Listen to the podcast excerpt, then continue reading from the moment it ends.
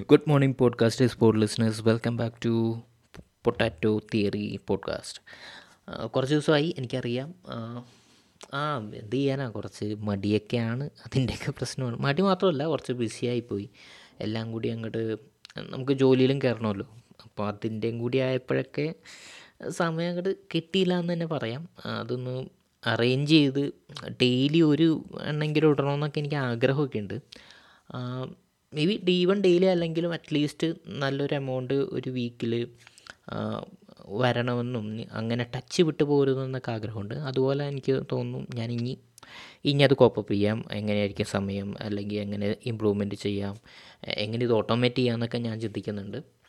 So yeah കുറച്ച് നാൾ കൂടി കഴിഞ്ഞാൽ നമ്മളെല്ലാം കറക്റ്റായിട്ട് ഇടവേളകളിൽ വന്നിട്ട് നിങ്ങളെ എന്താ പറയുക നിങ്ങൾക്ക് നല്ല നല്ലൊരു പോഡ്കാസ്റ്റ് എപ്പോഴും അതിന്റെ ഒരു എല്ലാ ക്വാളിറ്റിയിലും വോയിസിന്റെ ആയാലും എല്ലാത്തിന്റേതായാലും അതിന്റെ എല്ലാ തരത്തിലുള്ള ക്വാളിറ്റിയിലും നിങ്ങളുടെ ടൈം വെർത്താക്കുന്ന രീതിയിൽ പോഡ്കാസ്റ്റ് വരുത്താനും ആൻഡ് യൂട്യൂബിലും അത് അപ്ലോഡ് ചെയ്യാനും ഇപ്പോൾ റീസെന്റ്ലി ഇതുവരെ ഞാൻ ഇട്ടിട്ടുള്ള ആകെ രണ്ട് പോഡ്കാസ്റ്റ് മാത്രമാണ് യൂട്യൂബിൽ ഇട്ടിട്ടുള്ളത്. അത് ജസ്റ്റ് ഫേസ് ഇല്ലാതെ തന്നെയാണ്.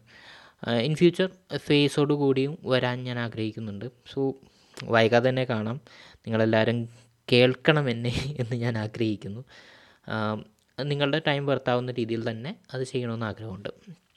സോ പുതിയതായിട്ടുള്ള ടോപ്പിക് എന്ന് പറഞ്ഞാൽ ഈ ഇടയ്ക്ക് ഞാൻ സ്വാസികയുടെ ഇന്റർവ്യൂസ് കേട്ടു. പുള്ളിക്കാരിനോട് ഉള്ളൊരു അഭിപ്രായം എന്ന് വെച്ചാൽ ആദ്യം ഞാൻ കണ്ടു തുടങ്ങുന്നതൊക്കെ ഏതോ ഒരു സീത എന്ന് പറഞ്ഞ സീരിയലിലൊക്കെ കണ്ടിട്ടുണ്ടായിരുന്നു.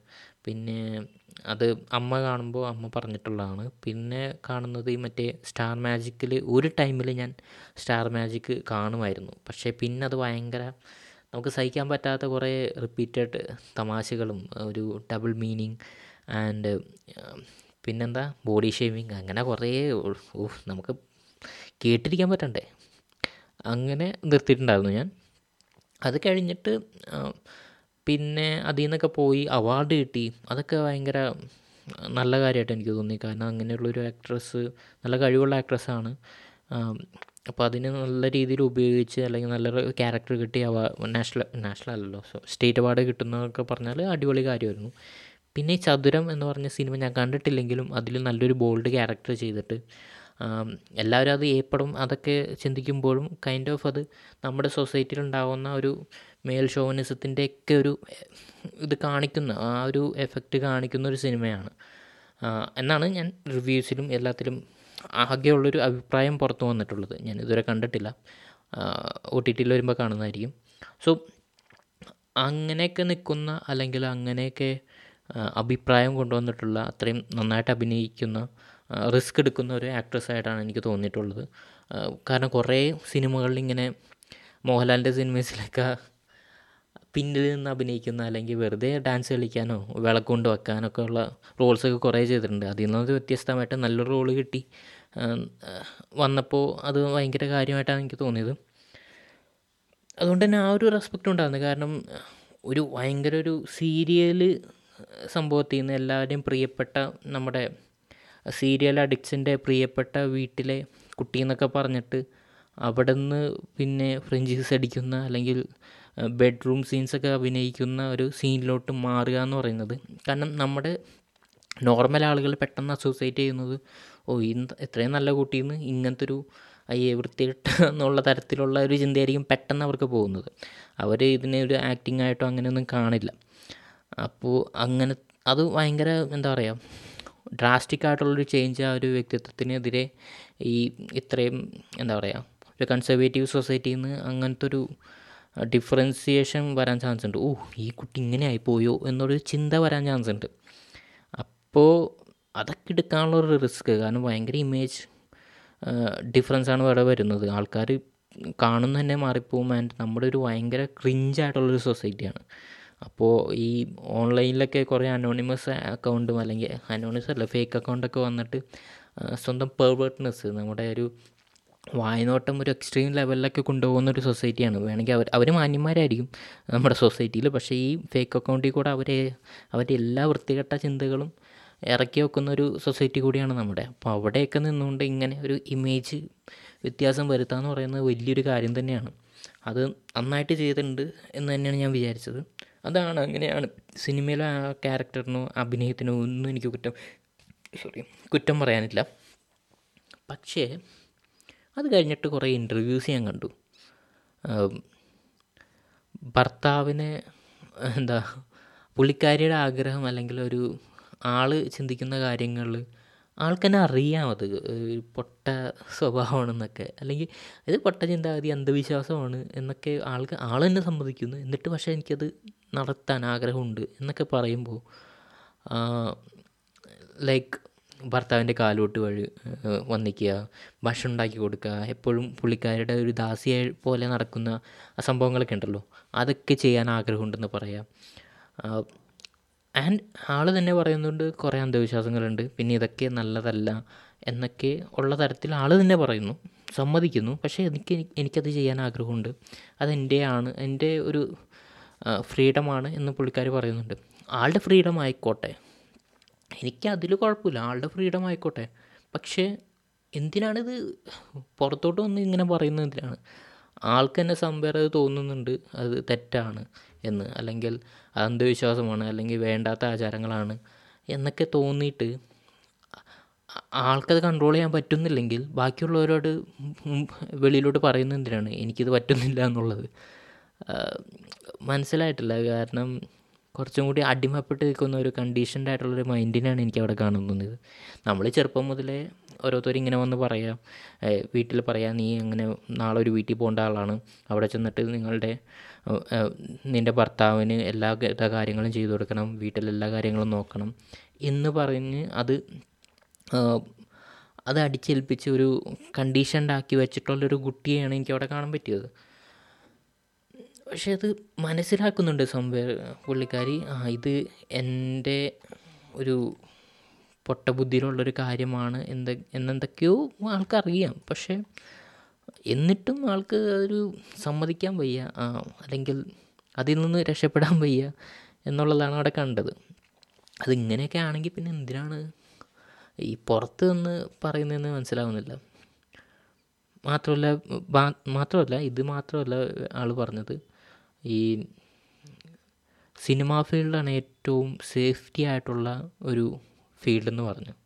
ഓക്കെ സിനിമാ ഫീൽഡാണ് സേഫ്റ്റി ആയിട്ടുള്ള ഫീൽഡ്. അവിടെ കാസ്റ്റിംഗ് കോച്ച് നടക്കുന്നുണ്ടെന്ന് എല്ലാവർക്കും അറിയാം. ആൻഡ് ആൾ അങ്ങനെയും പറഞ്ഞു. ആൾ പറഞ്ഞ വേറെ കാര്യം എന്താണെന്ന് വെച്ചാൽ നമ്മൾ വാതിൽ തുറക്കാതെ ആരും ഇങ്ങോട്ട് വന്ന് നമ്മളൊന്നും ചെയ്യില്ല. എനിക്ക് തോന്നുന്നില്ല ആരെങ്കിലും നമ്മളെ വന്നുകൊണ്ട് ഇങ്ങനെ പിടിച്ച് വലിച്ച് റേപ്പ് ചെയ്ത് ചെയ്യുമെന്ന്. നമ്മൾ നോ എന്ന് പറഞ്ഞ് നോ നോ എന്ന് പറയേണ്ടടുത്ത് നോ എന്ന് പറഞ്ഞാൽ ഒന്നും സംഭവിക്കില്ല ലോകത്ത് എന്നാണ് പറഞ്ഞത്. ഫസ്റ്റ് ഓഫ് ഓൾ ആ ഒരാൾ നമ്മളോട് വന്നിട്ട് നോ എന്ന് പറയേണ്ട അല്ലെങ്കിൽ ഒരു വേണ്ടാത്തൊരു കാര്യം ചോദിച്ചു. അതിന് നോ എന്ന് പറയേണ്ട അവസ്ഥ അവിടെ ഉണ്ടാവുന്നത് തന്നെ അപ്പുറത്ത് നിൽക്കുന്ന ആൾ ആരാണോ ചോദിക്കുന്നത്? അവരുടെ ക്വാളിറ്റി ഇല്ലായ്മയാണ്. അവിടെ ഒരു ക്രൈമിനുള്ള ഇനീഷ്യേറ്റീവാണ്. അല്ലെങ്കിൽ അവിടെ ഒരു വേണ്ടാത്ത ചിന്തയ്ക്ക് ഒരു ഒരാൾ നമ്മുടെ കംഫർട്ടബിൾ കംഫർട്ടബിലിറ്റിയെ ക്വസ്റ്റ്യൻ ചെയ്യുന്ന അല്ലെങ്കിൽ നമ്മുടെ ആഗ്രഹങ്ങളെ അല്ലെങ്കിൽ നമ്മുടെ ഒരു ഇന്റർഫി നമ്മുടെ ഒരു ഫ്രീഡത്തെ ഇന്റർഫിയർ ചെയ്യുന്ന രീതിയിൽ വേറെ ഒരാൾ വന്ന് ചോദിക്കുകയാണ്. ഇങ്ങനെ ചെയ്യാൻ പറ്റുമോ കംഫ എന്താ എന്താ പറയുക അറേഞ്ച്മെന്റോ അവരെന്താ പറയുക കോംപ്രമൈസ് കോംപ്രമൈസ് ചെയ്യാൻ പറ്റുമോ എന്നുള്ള സംഭവത്തിൽ അങ്ങനെ വന്ന് ചോദിക്കുന്നുണ്ട്. അങ്ങനെ വന്ന് ചോദിക്കാനുള്ള ഒരു ഫ്രീഡം അവർക്ക് അവിടെ കൊടുക്കുന്നുണ്ട്. അപ്പോൾ ആ രീതിയിൽ പെണ്ണുങ്ങളാണെങ്കിൽ ഇങ്ങനെയൊക്കെ ചെയ്യും എന്നുള്ള ചിന്ത അവർക്ക് വരുന്നുണ്ട്. ആ ഒരു ഇനീഷ്യേറ്റീവ് തന്നെ തെറ്റാണ്.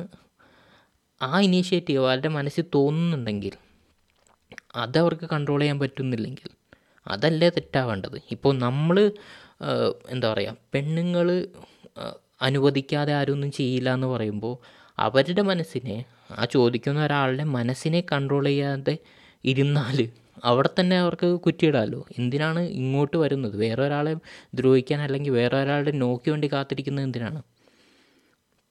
ആ നോയിൽ തന്നെ അതൊരു വേണ്ടാന്ന് വെക്കുമെന്ന് നമുക്ക് പറയാൻ പറ്റുമോ? എത്ര ആളുകളുണ്ട്. ഈ നോ പറഞ്ഞാലും പിന്നാലെ നടന്ന് കുറേ ഇങ്ങനെ ബുദ്ധിമുട്ടിക്കുന്ന. എത്ര പേരുണ്ട്? നമുക്ക് എത്ര എക്സാമ്പിൾസ് ഉണ്ട്?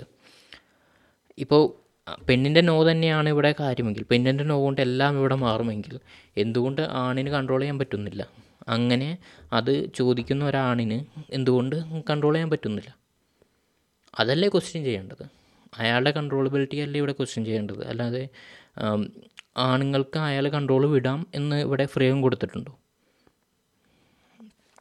ഇതുപോലെ വാലിഡ് ആയിട്ടുള്ള ക്വസ്റ്റ്യൻ ചോദിക്കാതെ ആ ഞാൻ എന്നെ കൊണ്ട് പറ്റുന്നുണ്ട് ബാക്കി എല്ലാവരെയും കൊണ്ട് അതുപോലെ പറ്റും എന്നുള്ളൊരു വളരെ അൺഅവെയർ ആയിട്ടുള്ള അല്ലെങ്കിൽ സിറ്റുവേഷനെ ഒട്ടും മനസ്സിലാക്കാതെ ഞാൻ പിടിച്ച മുയലിന് മൂന്ന് കൊമ്പ് എന്ന് പറഞ്ഞ് നടക്കുന്ന ഒരാളെ പോലെയാണ് എനിക്ക് അവിടെ തോന്നിയത്.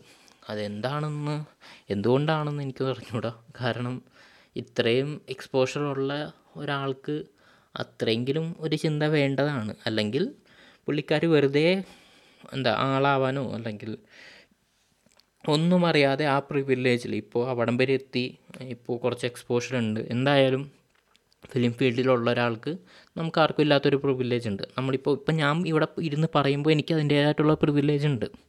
ഇതുപോലും പറയാൻ പറ്റാത്ത എത്ര ആളുകളുണ്ട് ഈ ലോകത്ത്. സോ എല്ലാത്തിനും അതിന്റേതായ പ്രിവിലേജ് ഉണ്ട്. ആ പ്രിവിലേജിൽ മതിമറക്കാതെ കാര്യങ്ങൾ പറയണം ഇപ്പോൾ ആരെക്കുറിച്ചാണ് പറയുന്നത്? ഏത് ടോപ്പിക്കിനെ കുറിച്ചാണ് പറയുന്നതെങ്കിൽ ആ ടോപ്പിക്കിനെ കുറിച്ച് കുറച്ചെങ്കിലും അറിഞ്ഞിട്ട് പറയണം എന്നുള്ളതാണ് എന്റെ ഒരു അനുമാനം. അല്ലാതെ വെറുതെ ആ എനിക്ക് എങ്ങനെയാണ് അനുഭവം? അതുകൊണ്ട് വേറെ എല്ലാവർക്കും അങ്ങനെ ആയിരിക്കും എന്ന് പറയുന്നതിൽ ഒരർത്ഥമുണ്ടായിട്ട് എനിക്ക് തോന്നുന്നില്ല. നിങ്ങളുടെ അഭിപ്രായം എന്താണ് അതിൽ? കാരണം എനിക്ക് അങ്ങനെ പുള്ളിക്കാരി ഭയങ്കര റോങ് ആയിട്ടാണ് എനിക്ക് തോന്നിയിട്ടുള്ളത്. ഒരു നമുക്കൊരു പ്രിവിലേജ് കിട്ടുകയാണെങ്കിൽ ഇപ്പോൾ അതിന്റെ ഉദാഹരണം പറയുകയാണെങ്കിൽ പ്രിവിലേജ് എങ്ങനെ നന്നായിട്ട് യൂസ് ചെയ്യുക എന്നുള്ളത് പൃഥ്വിരാജ് ഫഹദ് ഫാസിൽ ദുൽഖർ സൽമാൻ ഇവർക്കൊക്കെ ഭയങ്കര പ്രിവിലേജ് ഉള്ളവരായിരുന്നു. കാരണം ഒരു സ്റ്റാറിന്റെ മകനാണ്. അങ്ങനെ കുറേ പേരുണ്ട്. അപ്പോൾ അവരൊക്കെ ഇപ്പോൾ ഇനി അടുത്ത തലമുറയിൽ വരുന്ന കുറച്ച് പിള്ളേരൊക്കെ ഉണ്ടാകും ചെറിയ പിള്ളേർ ഇപ്പോൾ ജനിച്ച് കുറച്ച് നാളായിട്ടുള്ളൂ. അവർക്കൊക്കെ ആ ഒരു സോണിൽ കൂടെ വരേണ്ടത് അവരെയൊക്കെ നമുക്ക് അറിയാൻ പറ്റും. എങ്ങനെ കണ്ടിട്ട് മനസ്സിലാവാൻ പറ്റും. എങ്ങനെയാണെന്നുള്ളത്. പ്രണവ് മോഹൻലാൽ. പക്ഷേ പ്രണവ് മോഹൻലാലിന്റെ പിന്നെയും നമുക്കൊരു ക്വസ്റ്റ്യൻ ചെയ്യാവുന്ന ക്വസ്റ്റ്യൻ ചെയ്യാവുന്നതല്ല കുറച്ചെങ്കിലും പിന്നീട് വെക്കാവുന്നതാണ്. കാരണം ഇപ്പോഴും അങ്ങനെ സക്സസ് ആയെന്ന് നമുക്ക് പറയാൻ പറ്റിയിട്ടില്ല. ഇപ്പോൾ ഇവരുടെ മൂന്ന് പേരുടെ എടുക്കുകയാണെങ്കിലും ഇവർ അവരുടെ ഒരു അച്ഛന്റെ അച്ഛന്റെ ഒരു ഇതുമില്ലാതെ ഒരു ട്രേസും ഇല്ലാതെ വന്നവരാണ്. മാത്രമല്ല അവർ ശരിയാണ്. അവർ സിനിമയിലെത്താൻ വലിയ പ്രശ്നങ്ങളുണ്ടായിട്ടില്ല. പക്ഷേ അവർ സിനിമയിൽ വന്നതുകൊണ്ട് സിനിമയ്ക്ക് ഗുണം ചെയ്തു എന്ന് നമുക്ക് ഉറപ്പാണ്.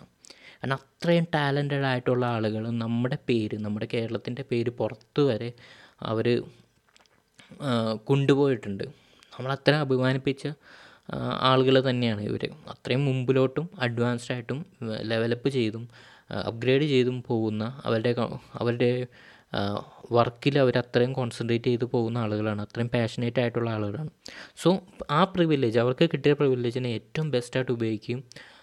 ചിലപ്പോൾ ഇവരുടെ പോലെ അത്രയും പ്രിവിലേജ് ആ പ്രിവിലേജ് കൊണ്ട് ശരിക്കും അവർ നന്നായിട്ട് യൂസ് ചെയ്ത് തന്നെ നല്ല രീതിയിൽ അത് മുമ്പോട്ട് കൊണ്ടുപോകുന്ന ആളുകളാണ്. ചിലപ്പോൾ ഇവർ സാധാരണക്കാട്ടി ജനിച്ചിരുന്നെങ്കിൽ ചിലപ്പോൾ ഇത്രയും വലുതാകാനും പറ്റില്ല. കാരണം രണ്ട് കാരണങ്ങളുണ്ട്. ഒന്ന് അവർക്ക് പെട്ടെന്ന് സിനിമയിൽ കയറാൻ പറ്റാൻ ഉള്ള ബുദ്ധിമുട്ടുണ്ടാവാം. പിന്നെ രണ്ടാമത്തത് അവർക്ക് ചെറുപ്പം മുതലേ കിട്ടിയിട്ടുള്ള ഒരു എക്സ്പോഷറും അവർക്ക് കിട്ടിയിട്ടുള്ള കുറേ എൻവയറമെന്റും ഉണ്ട്. ഒരു സിനിമ സിനിമയിൽ നിന്നുള്ള ഒരാളുടെ മകൻ എന്ന രീതിയിൽ അവർക്ക് കിട്ടിയിട്ടുള്ള കുറേ എക്സ്പോഷേഴ്സ് ഉണ്ട്. അതൊക്കെ വരെ മോഡ് ചെയ്തിട്ടുണ്ട്. അപ്പോൾ അതുകൊണ്ട് തന്നെ കുറേ എന്താ പറയുക അവർ കണ്ടീഷൻഡ് ആണ് ശരിക്കും പറഞ്ഞാൽ. നല്ല രീതിയിൽ കണ്ടീഷൻഡ് ആണ് in a good way that ആ സിനിമ ഫീൽഡിൽ നിന്ന് അത്രയും നന്നായിട്ട് അവർക്ക് ചെയ്യാൻ പറ്റുന്ന രീതിയിൽ അവരെ പാഷൻ ഉയർത്തുന്ന രീതിയിൽ അവർ കണ്ടീഷൻഡാണ് നല്ല രീതിയിലാണ് ഞാൻ പറയുന്നത്. സോ അത് നന്നായിട്ട് യൂസ് ചെയ്യാൻ അവരെ കൊണ്ട് പറ്റിയിട്ടുണ്ട്. ഒരു സാധാരണക്കാരന്റെ മകനായിട്ടാണ് ഇവർ ജനിച്ചിരുന്നെങ്കിൽ ഇത്രയും നന്നായിട്ട് ചെയ്യാൻ പറ്റുമെന്ന് എനിക്ക് തോന്നുന്നില്ല. കാരണം അവർക്ക് ആ ചെറുപ്പം മുതലുള്ള ഒരു എക്സ്പോഷർ ഫിലിം ഫീൽഡിൽ നിന്നും അതിനെക്കുറിച്ച് അറിയാനും ആ ഒരു പ്രോസസ്സ് അറിയാനും ആ ഒരു ആർട്ട് അറിയാനും ക്രാഫ്റ്റ് അറിയാനുള്ള സംഭവങ്ങളൊക്കെ കുറഞ്ഞേനെ. പക്ഷേ ഇപ്പോൾ അവരങ്ങനെ ജനിച്ചതുകൊണ്ടും അവർ വില്ലേജ് കിട്ടിയതുകൊണ്ടും സിനിമ ഫീൽഡിലോട്ട് അത്രയും ആക്സസ് പെട്ടെന്ന് കിട്ടിയതുകൊണ്ടും